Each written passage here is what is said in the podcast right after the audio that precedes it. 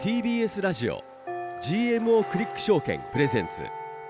トレードアイランド学園トレードアイランド学園この番組は GMO クリック証券 GMO 外貨の提供でお送りしますさあ今日も生放送でお送りしていくトレードアイランド学園投資についてバリバリと学んでいきたいと思いますけれどもねはい吉田君おはようあ早くマリン今日はなんかご機嫌が麗しそうだけどどうしたのいやいやそうなのよ、そこまでこうなんかあのー自分のポジションがあんまりこ、あ損してないう悪かないかあないいいい感じってこといい感じるほどなんですよいやもう今日こはう先週の放送でさこうは火い曜日のこの時間はなんかやたらこうドル円相場がねよく動くこうこれってもしかしてトレアイト学レアイ園学園アノマリーじゃないのみたいなそう言ってたね話も出ましたけどね今今日日もはねどうななんのかちちょっと見てみるょっと見てみましょうかどうなのちょっと下がってきてるかなって感じだけどでも今日上がってでますからやもっぱりそうやっぱ上がってんだよねきそう昨一回ね日ちそうょっと下がったでしょそうですなんかこうドカーンと下がった後にそうものすごいけどやっぱ今日も上がってますからトレア学園アノマリーは存在しているというこいとでやそうなんですよこの番組がピーキーパーソンになってきたもんうじゃ我ない々ではすか用心になってきているということですからね FX の中ではね用心用心ですよ私たち言はい過ぎだよさあ授業行きましょう今日も Let's go! TBS ラジオ GMO クリック証券プレゼンツトレードアイランド学園この番組は YouTube でも同時配信中 GMO クリック証券プレゼンツトレードアイランド学園ここは個人投資家を目指す皆さんのために具体的な投資のノウハウを学ぶ学園です番組の感想は「ハッシュタグトレアイ学園をつけて投稿してください先生への質問はトレアイアットマーク tbs.co.jp toreai アットマーク tbs.co.jp までお送りくださいキレッチレイよろしくお願いしますお願いしますなんて言ったんですか客席言った、さあ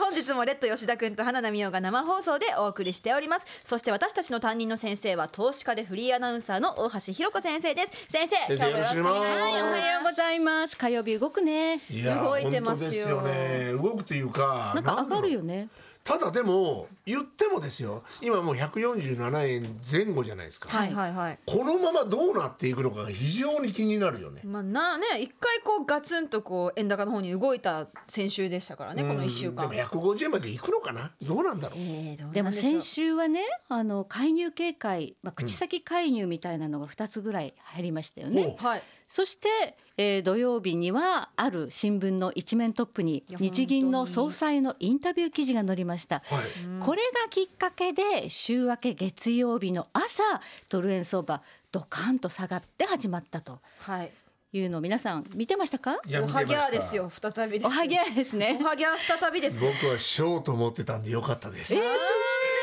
ごいじゃなだいから土曜日の時にどうしようかな損切りしようかなと思ってたんですけども持っといたんです土日を迎えたんですね。のまそまうで週またぎでであ金曜日か金曜日の時に、で週またぎです下がってたんでよかったですラッキーでしたラねッキーでしたはい、はい先週何があったかちょっと振り返ってみましょうか、はいお願いします。まず6日水曜日に神田財務官、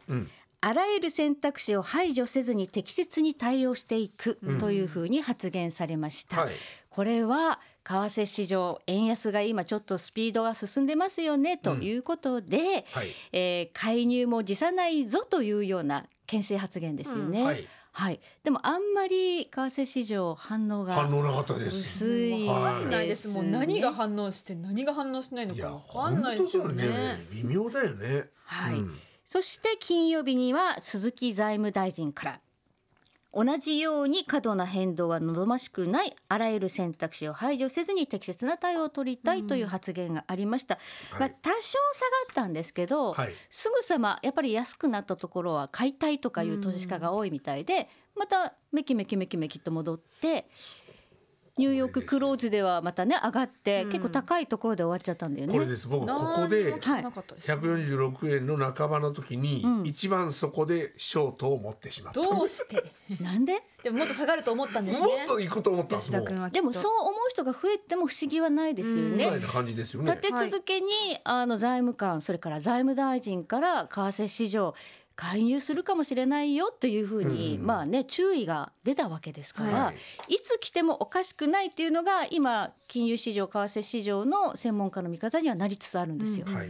となったらやっぱり売ろうという人が出てきてもおかしくないんですけそどうですはい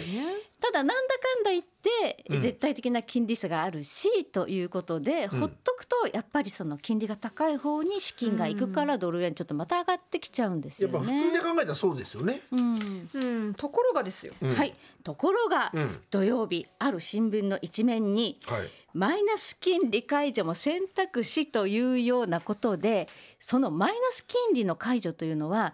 年内にはないとみんな思っています。はい、来年はもしかしてあるかもしれないけど、はいところが日銀のトップである上田さんが年内にそれができるためのデータが揃う可能性もゼロではないと、まあちょっとまどろっこしい言い方なんですけれどもで今すぐではないってことですもんね今で今すぐではないです年内ですよね年内にもそのデータが揃う可能性があるっていう言い可方能性があるですだよかねらもうどどっちなのなんかそう現代国語のなんかねそうそうそう授業原告の授業みたいになってきますそうだからせっかちな人はショートを行っちゃうんですよねだこれね日本人だとその言い方って聞かれたから、んまあ、可能性はゼロじゃないよって言ったぐらいっていうふうに、まあ、受け止めてあげようかなっていう気持ちにもなるんだけど、これが英語に訳されて海外のメディアに載った場合そういうこはもう何日銀の総裁年内マイナス金利解除するのっていうふうにな受るほどけ止めちゃうんですよね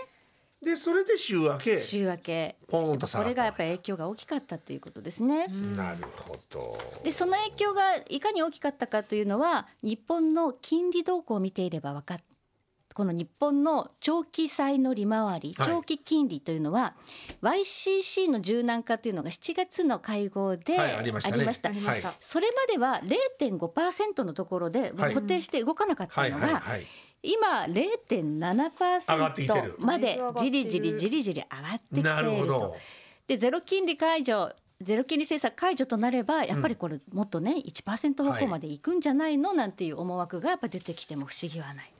そうすると円金利上がるとやっぱり円高になるかなっなるほどて考える人も出てくるよね。そういうことかそうなるとドル円が下がってくる可能性があるとただ今上がってるよね。上がってるまあまた再びねまた上がったかなりあの戻ってきてる感じがしますねあの一度下落したところから半分ぐらいはもうリバウンドしている感じがあります、はい、ただ今週はあの上田さんの発言のせいで円金利が上がってるっていうところばっかりみんな注目してるけど、世界の金利見るとドル金利も一緒に上上ががっっててるんるでねす なんだそ れだから幅は変わあってそないんですね幅がうこれ縮小しない一緒にこうなんか逃げてっちゃうからっじゃあドル強いですねていうこ結と局にもなっるとこうやってなるわもけっでとすこねうだっていうのが今のムードでですよねなんとみおちゃんもロング持ってるからな私はずっとロング持ちっぱなのでずっとロングロングロングだもんね気絶ロングロングロングです本当に結婚と気絶気絶トレード得意だよ気ね絶そ当う初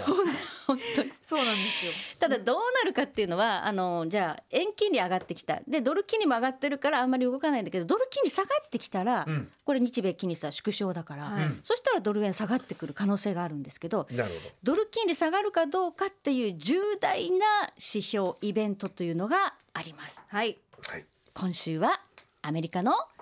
CPI そうですね雇用統計違います違う違います何 CPI 違い ます雇用統計じゃない違 うこういう時は NFP ね NFP はいあんま C- それ習ったことないない NFP はねないそうですねあんま訳してないです NFP ってあそうでしたっけあそうそういつも雇用統計って番組では言ってるんでそうか、はい CPI と雇用統計は違うんですね違いますなるほど田君 CPI は何でしたかみゆちゃん消費者物価指数ですねピンポーンうんはいもうおクイズ音が鳴りました何それ正解正解が出ました 急に今なんかクイズ出されるのかと思いましたけど、まあこちらが13日水曜日にあるとはい発表されます今回の CPI の予想はプラス3.6%、前回の数字がプラス3.2%だったので、ちょっとインフレ上がるかもしれないっていう予想なんですよねただ、重要なコアコア CPI 生鮮食品とエネルギーを除いた部分に関しては、えー今回の予想プラス4.3、前回4.7だったからこっちは下がるかもっていう、コアの場合ね。はいうん人も取れない感じなんですねだからじゃあどっちになるかこの数字によってドル金利がまた上がるか下がるかっていうのが出てきます。ちょっと面白いですね。はい、さらに言うと来週は FOMC があります。 FMC がある。 FOMC では新しく、えー経済見通しと金利見通しが出てきますので、それが強いと今度またドル金利が上がるしそれが意外とマイルドだとドル金利下がるのでここでドル円相場大きく動く可能性があるので皆さんそこはチェックしておいてくだなさるいほどね。。はいこれ介入もある可能性もあるってことですね。そうですねドル金利があまりにも上がってドル円がバーッと上がりだした場合ら、にはやっぱ150円とかなったらもしかしたそらの瞬間に日銀も考えますよねっ。ていうことかもしれないですね。はい、さあそして大橋先生、はいえー本日もですねドル以外の通貨を学ぶシリーズ、まあ、ということでございますけれども、えーユーロメキシコペソに続いて本日の授業テーマは何でしょはい。オーストラリアドイルエーイ来たー。うなんで5ドなんル。でそんなに気になってるんですリクエストをね、あそうでのすレッド君から。吉田君なんいやなんでか？5ドルってなんとなくなんかイメージいいですよ。 かイメージいいんですイメージがいいです。ななんかわかんないですけど、ゴールドって響きですかうんゴールドコーストって感じがする。あね確かに、はい結構日本人大好きですね。はいオーストラリアっていうねそうなんですよ。はい。じゃあちょっとどういう動きなのか、長期チャートを見てトレンドを今どんな感じなのか見ておきましょう。はい、ぜひぜひ番組公式 YouTube 見てみてください、はい。まずはこちらでドルストレート5ドルドルのチャートです。はい、これは1999年、まあ、2000年ぐらいからのチャートになりますけれども、え2000年ぐらいからぐわーっと上がりだして、はい。でリーマンショックまで上がるんですけどリーマンショックでものすごい下がりましたよね。そうめっちゃ下がってますね。ギュイーンってなってますそもうね。う、はい、でその後またもう一回リリターンしてこう上がるんだけど、その後今これレジスタンスラインね引い本当だてますけどずっと下がってんですよずっとね下。がってますねあはい、本当だ。そうなんですよ意外と上がってるイメージがあったんですけど違うんですね。違うんです長期チャートを見ると1999年から2011年ぐらいまでは上がってたんですけど、はいそれ以降は下がってますね本。当だはい、これはアメリカのドルに対してのオーストラリアドルというのが今政策金利アメリカ5.5%ですけどオーストラリアは今4.1%なんでなるほど。どっちかっていうと米ドルの方が金利が高いとい高うのいかがらそういうことですね。はい、じゃあ5ドル円のチャート見ておきましょうか。はいはいこれ見ると形ちょっと違いますよね。なんかちょっと違うんですね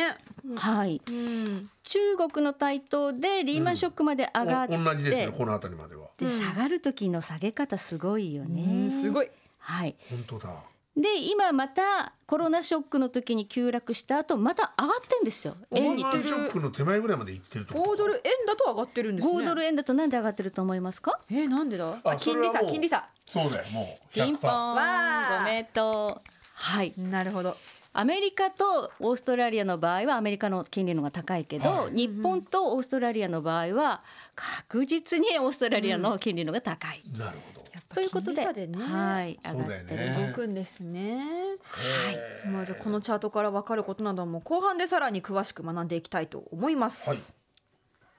決めた行動ということで、えー、これでアイランド学園本日の一曲はオーストラリアひろみあ間違えました。 GO! ひろみさんでゴールドフィンガーゴール99でした。はい、5ドル行きましょうか。ゴールドルの勉強いきま しょう。はいさあ生放送でお送りしております、トレードアイランド学園本日はですね、ドル以外の通貨を学ぼうシリーズでオーストラリア通貨の5ドルを勉強中でございます、先生後半も5ドルの授業をよろしくお願いしますはいいきます先ほど見たチャートで5ドルドルも5ドル円も、えー2000年ぐらいからリーマンショックに向けてはすごい上がってましたよね、はいあれなんで上がっていたか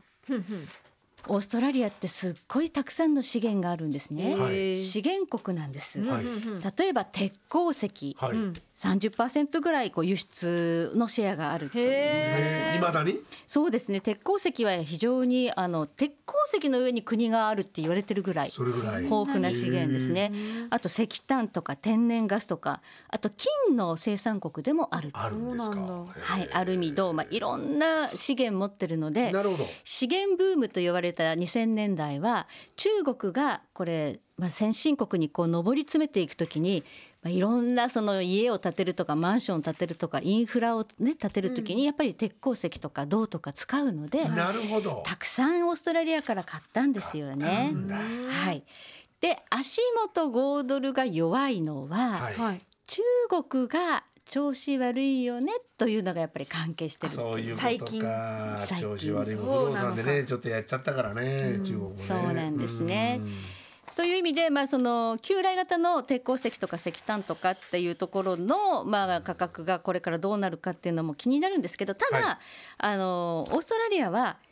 リチウムニッケルというようなレアメタルもたくさん持ってるんですね。あそれすごいじゃないですか、はいレアメタルっていう今あれですもんねどれ脱炭素あそうですですよねはい、リチウムっていうのはバッテリーとか、だから EV の自自動車のバッテリーとかに使われるんで、このリチウムをたくさん持ってるっていうことは世界がこれから EV をもっともっと進める脱炭素の時には非常に勝ち組の国になる可能性を秘めているなと。ほはいいいな資源国ど確かにそうだよあねに海いっぱいあるもんねオー海ストラリアもあるし大地も広いですしまあ、ね日本の周りも海いっぱいあるんですけどね。でもあの国土が狭いじゃないですかそうオなんですーストラリアめっちゃ広いじゃないですそうか、はい、で掘るといろんなものが出てくる出っててくいるうんだでそれは非常にオーストラリアの強みではあると。なるほど今後も発展しそうだ、はい、ということで、えーオーストラリアは貿易収支が2016年から黒字になっています。オーストラリアの貿易収支の推移っていうのを見てると2016年までは結構ずっと赤字の国だったんですえよー。そんなに資源いっぱいあるのに赤字だったんですね資源いっぱいあってもそんなにその世界がこう注目してたわけではないなかったんですけど2016年以降やっぱこの資源ブームもいろいろあってあと資源だけじゃなくて、はいあのオーストラリアに留学する人とか、はい観光で行く人とかめちゃくちゃ増えたんですね。えでも最近ですねこれ2016年そうついですよ最近ですよねねえもっと2000年ぐらいから結構台頭してたのかなと思ってそうではないんですね。貿易収支で見ると結構赤字だったんずっと。はい。ですからこの、えーオーストラリアにこうみんなに行くとかいうこれインバウンドですよね、はいはいまあ日本に今たくさん人が来ると円買いが起きるのと一緒で、はいオーストラリアに行く人が増えればオーストラリアドル買う人も増えるということもあったということで黒字が増えてたんですけどけどこのグラフを見るとはい黒字額が急激に減ってきているんですね本当だ足元で。あら、どうした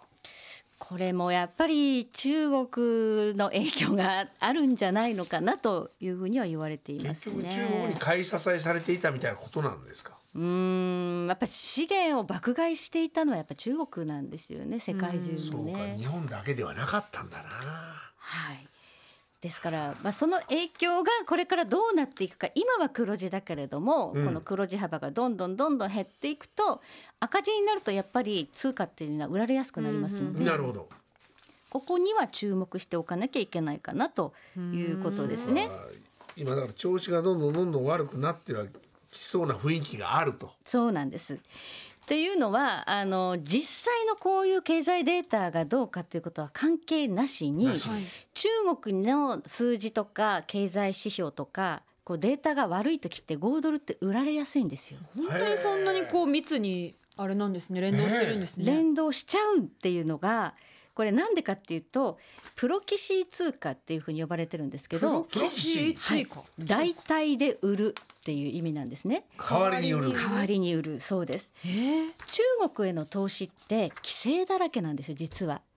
中国に投資してもそれを今度は引っ張ってこれないとか、はい中国の人民元だって規制が結構あって自由に買ったり売ったりって結構できないんですよ。自由な資本移動がまあ完全にされていないのが中国っていう市場なんです。なるほどおうおうはいではい中国に何か売った時に、えー、何かあった時に、ん中国が下がるっていう時に中国のなんかこう資産を持ってる人は中国からこうすぐに資資本を出せないんですよね。なるほど。そうすると代わりに何か売って中国がこれダメになるっていうことのヘッジをしなきゃいけないと、うんうん人民元も売れないし中国株もなんかうまく売れないし、はいはいはい。あの中国にあるものを持ってこれないってなったら代わりに売るって言った時にイメージが強いのはやっぱり貿易関係が強い5ドルってことなんですね。ええ煽りを食らっちゃうんだ。そうです関係が強いかからわといそうだな、5ドル。 そうですねただね今5ドルだけじゃなくて日本の円もマジか。中国がダメな時に一緒に売られやすくなってるええそうなんですか。やっぱ隣国だし、は中国が何かあった時に日本も結構貿易関係強いので、はい中国とだから人民元が下がる時には円も一緒に売られたりとかするのでオーストラリアドルだけじゃなくなってんですよその悪い影響って。うわーそうかじゃあ中国が復活してくれないと困るんですね、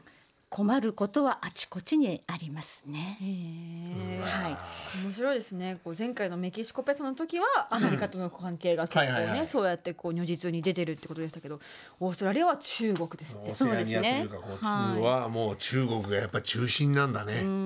だからオーストラリアっていうのは非常にその経済状況は良くてずっと GDP はプラスの国だったんですよね、はいずっと GDP 成長続いているでリーマンの時にマイナスになってでまた一応プラスに戻ったんですけど、はいはい足元でやっぱり景気が悪いから、また GDP マイナスになるかもしれないリセッションになるんじゃないの景気後退するんじゃないのっていうふうに懸念する声が出てきて今オーストラリアの政策金利4.1%ですけど、はいこっからもう上げられないし、なるほど下手したら利下げもあるかなっていう。だからアメリカそうながんアメリカ5.25でオーストラリアが4.1%でもう打ち止めになってまた利下げになったら、景気悪くなるうんまあ、利下げすれば景気は良くなるんですけど、オーストラリアドル買う材料ってあんまないよねですかなるほどっていうことになるのじで、ゃあ買うのやめようかなまあ、あまりにも今ちょっと向かい風の材料が多いのでなるほどただインフレ率とか GDP 成長率がどうなのかっていうのは皆さんねチェックしておいていただければと思いますそ。はい、うかわかりましたはい先生ありがとうございました5ドルの授業でした TBS ラジオ GMO クリック証券プレゼンツトレードアイランド学園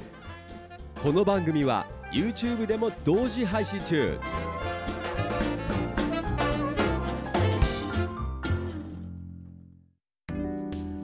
ここで GMO クリック証券からのお知らせです FX に興味があるそこのあなた GMO クリック証券の FX 取引をご存知ですか GMO クリック証券は業界最小水準のスプレッドで安い取引コストが魅力であることはもちろんパソコンからスマートフォンまで使いやすい取引ツールも人気サポート体制も充実していますさらに今ならお得なキャンペーン実施中 FX 取引なら GMO クリック証券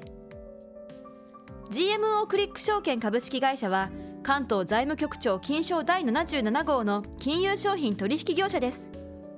当社取扱いの金融商品のお取引にあたっては価格変動等の理由により投資元本を超える損失が発生することがありますお取引をする際は当社のホームページや契約締結前交付書面にて手数料などの諸経費およびリスクについて十分ご確認ください TBS ラジオ GMO クリック証券プレゼンツトレードアイランド学園番組の感想は「ハッシュタグトレアイ学園」をつけて投稿してください先生への質問はトレアイアットマーク TBS.CO.JP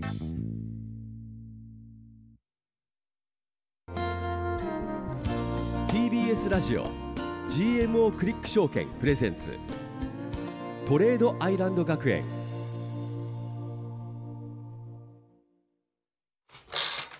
レッド吉田君と大橋ひろ子先生そして花奈美桜がお送りしてまいりましたトレードアイランド学園この後は居残り補修の様子も YouTube でライブ配信いたしますぜひ TBS ラジオ公式 YouTube チャンネルをご覧くださいということですがトレアイアノマリーほらトレアイアノマリーありますよちょこれっと待ってよ知らないうちに一気に上がったよまたちょっと我々がオーストラリアにねこの番ねえねご5ドルのこと言ってたら言ってたら米ドルが米ドルが大変なことになっちゃってるじゃんや147円を再び突破しておりましてばいやばいねありまますねトレアイ学園アノマリー何なんだろう。ね、はいということですがそして来週はゲストさんが登場いたします、おはいおこちらはですねオクトレーダーを取材されている投資ライターのえ高木康さんをお迎えいたしますお面白そうあ大橋先生なんかご存知そうですけど有名な方ですよあそうなんですかもうこの業界の金融ライターって言ったらもう高木君が全部仕事持ってっちゃううわあ、そうなんですか。楽しみですねもうねなんせ我々もオクトレーダー目指してる立場ですからねそうですよ。だから我々がオクトレーダーになるためには何をすればいいのかちょっと聞きましょうよ。ねいろいろ教えていただきたいと思います本当にいろんなトレーダーに取材してる方ですからねだから我々楽しみ100%ダメ出しされる と思う。あ、それダメです。それダメです。それやってない。オクトレーダーの人それやってないででもす。ト言われレちゃうアよト。レアヤノマリーで火曜日にロングっていうだけでもやってます からね一直線にやってますからねね見て、お話でもたくさん伺えるんじゃないかと思いますね楽しみですね、いゲやスちょトっさとん楽しみですね。どんな方なのか。ね女性ですか？いやどうですかね高木康さんですけどお 名前、男性の方ですうね。ん、おそらく男性の方ではないかと思いますけれどもねそうね何歳何歳ぐらいの方なんだろう。ねね。イメージ膨らんでるいや膨らんでます ね。ワクワクですねも先生よくご存知なんですよね。はいえイケメンで、あーはい仲良くなれるかな。イケメンだそうですよあ ー。いや取材に来てくれねえかなオクトレーダーとして。何年後3年後かな何年何年後かな。 10 15年後ぐらいかなちょっと番組で勉強しましょうそうですね。はい、ということでここまでのお相手は花名美桜とレッド吉田と。大橋ロコでしたそれではまた来週バイバイ GMO クリック証券プレゼンツトレードアイランド学園この番組は GMO クリック証券 GMO 外貨の提供でお送りしました TBS ラジオ GMO クリック証券プレゼンツトレードアイランド学園ツイッターは「ハッシュタグトレアイ学園」先生への質問はトレアイアットマーク TBS.CO.JP までお送りください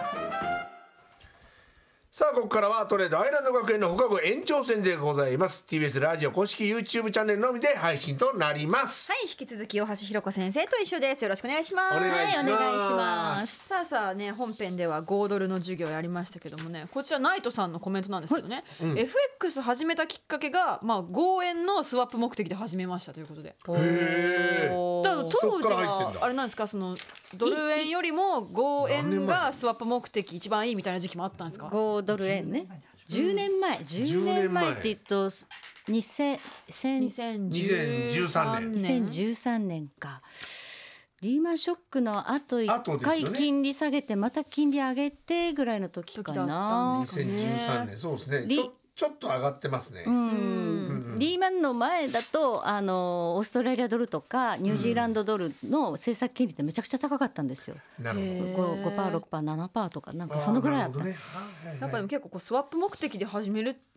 いう人もやっぱりねいやでも正解じゃないですかまあ今も悪くはないんですうんですよ。よね、だからそうですよね、はいやっぱ気絶ロングですよなんか極端に言えばずーっとこの4月からロング持っとけばそうでもうすそうそうですようなんスですワップすごいことになってるわけですよそうです毎日もらってたらで結果上が上がりきってるから、です。例えば今5ドル円っていくらかなレート90何円90こっち5ドル円です5かドル円ですか94円ですね409、で94円の場合1万通貨を持とうと思ったらかける1万なので94万円持はついということになるんですがそれをまあレバレッジかけはて証拠金まあ4%で持てるんですけど1日あたりのスワップ収入がえー110円ぐらいですね110。円あドルよりも安いドルよりは安いドル円が今1日あたドりル円230円とかですから、ドルドル円の半分ぐらいですか半分ぐらいねただコストも安いあなるほどねドル円を持つよりは証拠金が小さいというそっでかすからはいでもそれって急落した時に持っとくと大変なことになるわけじゃないですか、まあ急落するとあのスワップ狙いですごいたくさん持ってたりすると1円動くと1万円負けますからね、そういうせこっかとくです手ねに入れたスワップがマイナスにななんっちでゃう、リーマンショックの時みたいなことがあれば、あの一時気に行くわけでしょあの時は101円ぐらいから50円ぐらいまで50何円半分だよ半分ですよそうだから1万通貨持ってただけで50万ぐらい負ひゃけちゃうっていうリーマンショックの時はとまあいうことはもうロスカットされてる人も結構いあたわもけですちよろんもちろん一気にいもちろんあの時はたくさんそういう人がいましただからやっぱりこうなんとかショックっていうのはすごく怖いので必ずロスカットされる前にここまで下がったらこれはもうやめようという逆冊子には必ずどっかに置くっていうのは鉄則なんですよね。なるほど。はいなるほどですね。はいこちらはですね、玉ねぎ小屋さんからのコメントでございます。ツイッターですかね、X ですかね。えーニュージーランドドルには年末のアノマリーがあるって前ひろこ先生から聞いたけど、そうですはい5ドルにもアノマリーってあるんですかっていう。 5ドルはあんまりないかな。へえ、だそうです。へちえ。ょっと思い浮かばないニュージーランドには結構ねあの上がったり下がったりのサイクルが明確に出るのでこれ面白いんですニよュージーランドドルですか。はいえー面白いですそれね。うまいことハマったらハマったら、はい、いい感じに逃げるサーフィンに乗れれば。ああね本当だそういう特徴があるんですけどオーストラリアドルにはないですかね。ない。はい結構読みにくいってことですね。そうですね季節性という意味ではニュージーランドの方が分かりやすい理由があるんですよ。えー面白いえうん何ちゃですんかちゃんと理由がある。え、それは今度ニュージーランド取り上げた時にねわそれニュはージーランド。ニュージーランドはでもオーストラリアの横ですよね。横違った横っけ横なのかなオセアニアっていうくくりでオセアニアち 近いけどいやでもほぼほぼ。横なの横ですよね。し右下今横右下右下でも右下だそうです。そのオーストラリアのその何か影響を受けるわけではないってことですか。でもね一括りにされがちオセアニア通貨って言はいっはいてにドル5ドルとニュージーランドドルってなんかこう一緒に売られる時は一緒に売られるなるほど。ニなューんジーラかンドドル見てみよはい、ああそれはそれでなんか面白そうですね。うん、でもその上がったり下がったりするわけですもんね。そう上がったり下がったりはどの通貨もするんですよあいやいや。 そうなの？そうです 今気づきましたかう。そうなのじゃないですよ。さあこちらまで続いてのお便りも読みたいと思います。えー、こちらはですね、なんとあの前回のあの FX クイズで当選した方からお便りがおおめでとう再びあ届おきめでとうございます。ごました。声えーレッド吉田ん。さん花奈美桜さんスタッフの皆様、毎週楽しく拝聴しておりますありがとうございえー本日番組からクオカードが届きましたうわやったーありがとうございます中嘘二じゃのないですよ。嘘嘘じゃないです嘘よ。じゃないと思います本当に届いたなと思いますよかったよかっえーなんと中二の娘に見つかってしまい取られてしまいました、 えーせっかくのプレゼントだったのですがこれを機会に娘が番組を愛聴することで学校では教えてくれない投資の勉強のきっかけになればいいなと思っておりますまずは番組を聞くように娘に毎日番組の話をしようと思いますこれからも楽しい放送を期待していますと素晴らしありがとうございますい。いやでもいや、ポウって。でも今私言ってないからね 自動で今流れてます。音ですからねただショックだろうねお父さんね。ねえ、これね、本当にね。娘さんに取られたかなんで中二の五千円って相当な金額だから。でねすよねクオカードね、え。大金ですよ、大金ですよ。見つかっちゃったか。そうか使っちゃった。でもなんかこれをこう機にその5000円をもしかしたらね今後投資で増やして返してくれるかもしれませんが娘さんがあれえっ、と中学生はまだ投資やっちゃダメなんですか。中うん多分いや投口座を開くことは資で投き資ない投資がダメってことはないですよ例えばジュニアニーサとかね,、そうありますよねあるあるあるだから俺思うんですけどやっぱり投資をすることをもっと教えていかなきゃ、今後やっぱり難しいと思うんですよね。何がただでも、いやあの何がっていうのは昔みたいに高度成長期だと、なんか普通に乗っかかっとけばお金を稼げるっていう時代だったけれども、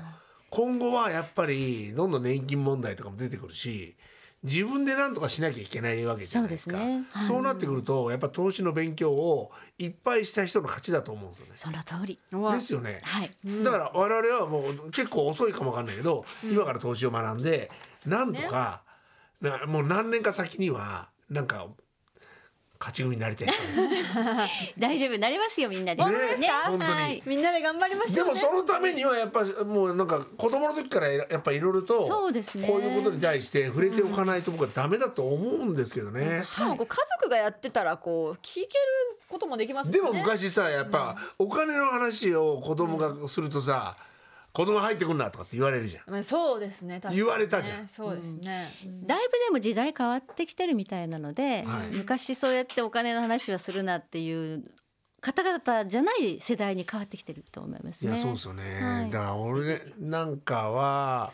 その世代だったからやっぱりちょっとやっぱ抵抗はやっぱあったよね。うんなんかお金のことについそうてはこ子供に対して子供にやっぱそのお金のことに関してはちょっとまだ早いよみたいなことを言いがちだったい、や言ってしまっていた、うあん、ー言いがちでした、なるほどねでも違うなってやっぱ最近思ってるんで、はいもっと最初から考えた方がいいなと思うから、はいそういう意味では、はいすごくいい機会ですよねねきっかけがやっぱあったんで、ねぜひともこう番組を聞くようにして、ね学んでもらいたいですよねぜひぜひ学んでいただきたいですねですよねはい。こうやってこうこの番組聞くことによってねこうそのオーストラリアとか中国とかそう世界各国のことも知れますからねでまたそのレベルの高い人ばっかりじゃないから俺みたいに結構なんかそうです我々のようなね中国そ学うです部のそうよいるからああ一年生がレ一ッド緒ですには勝ったなみたいな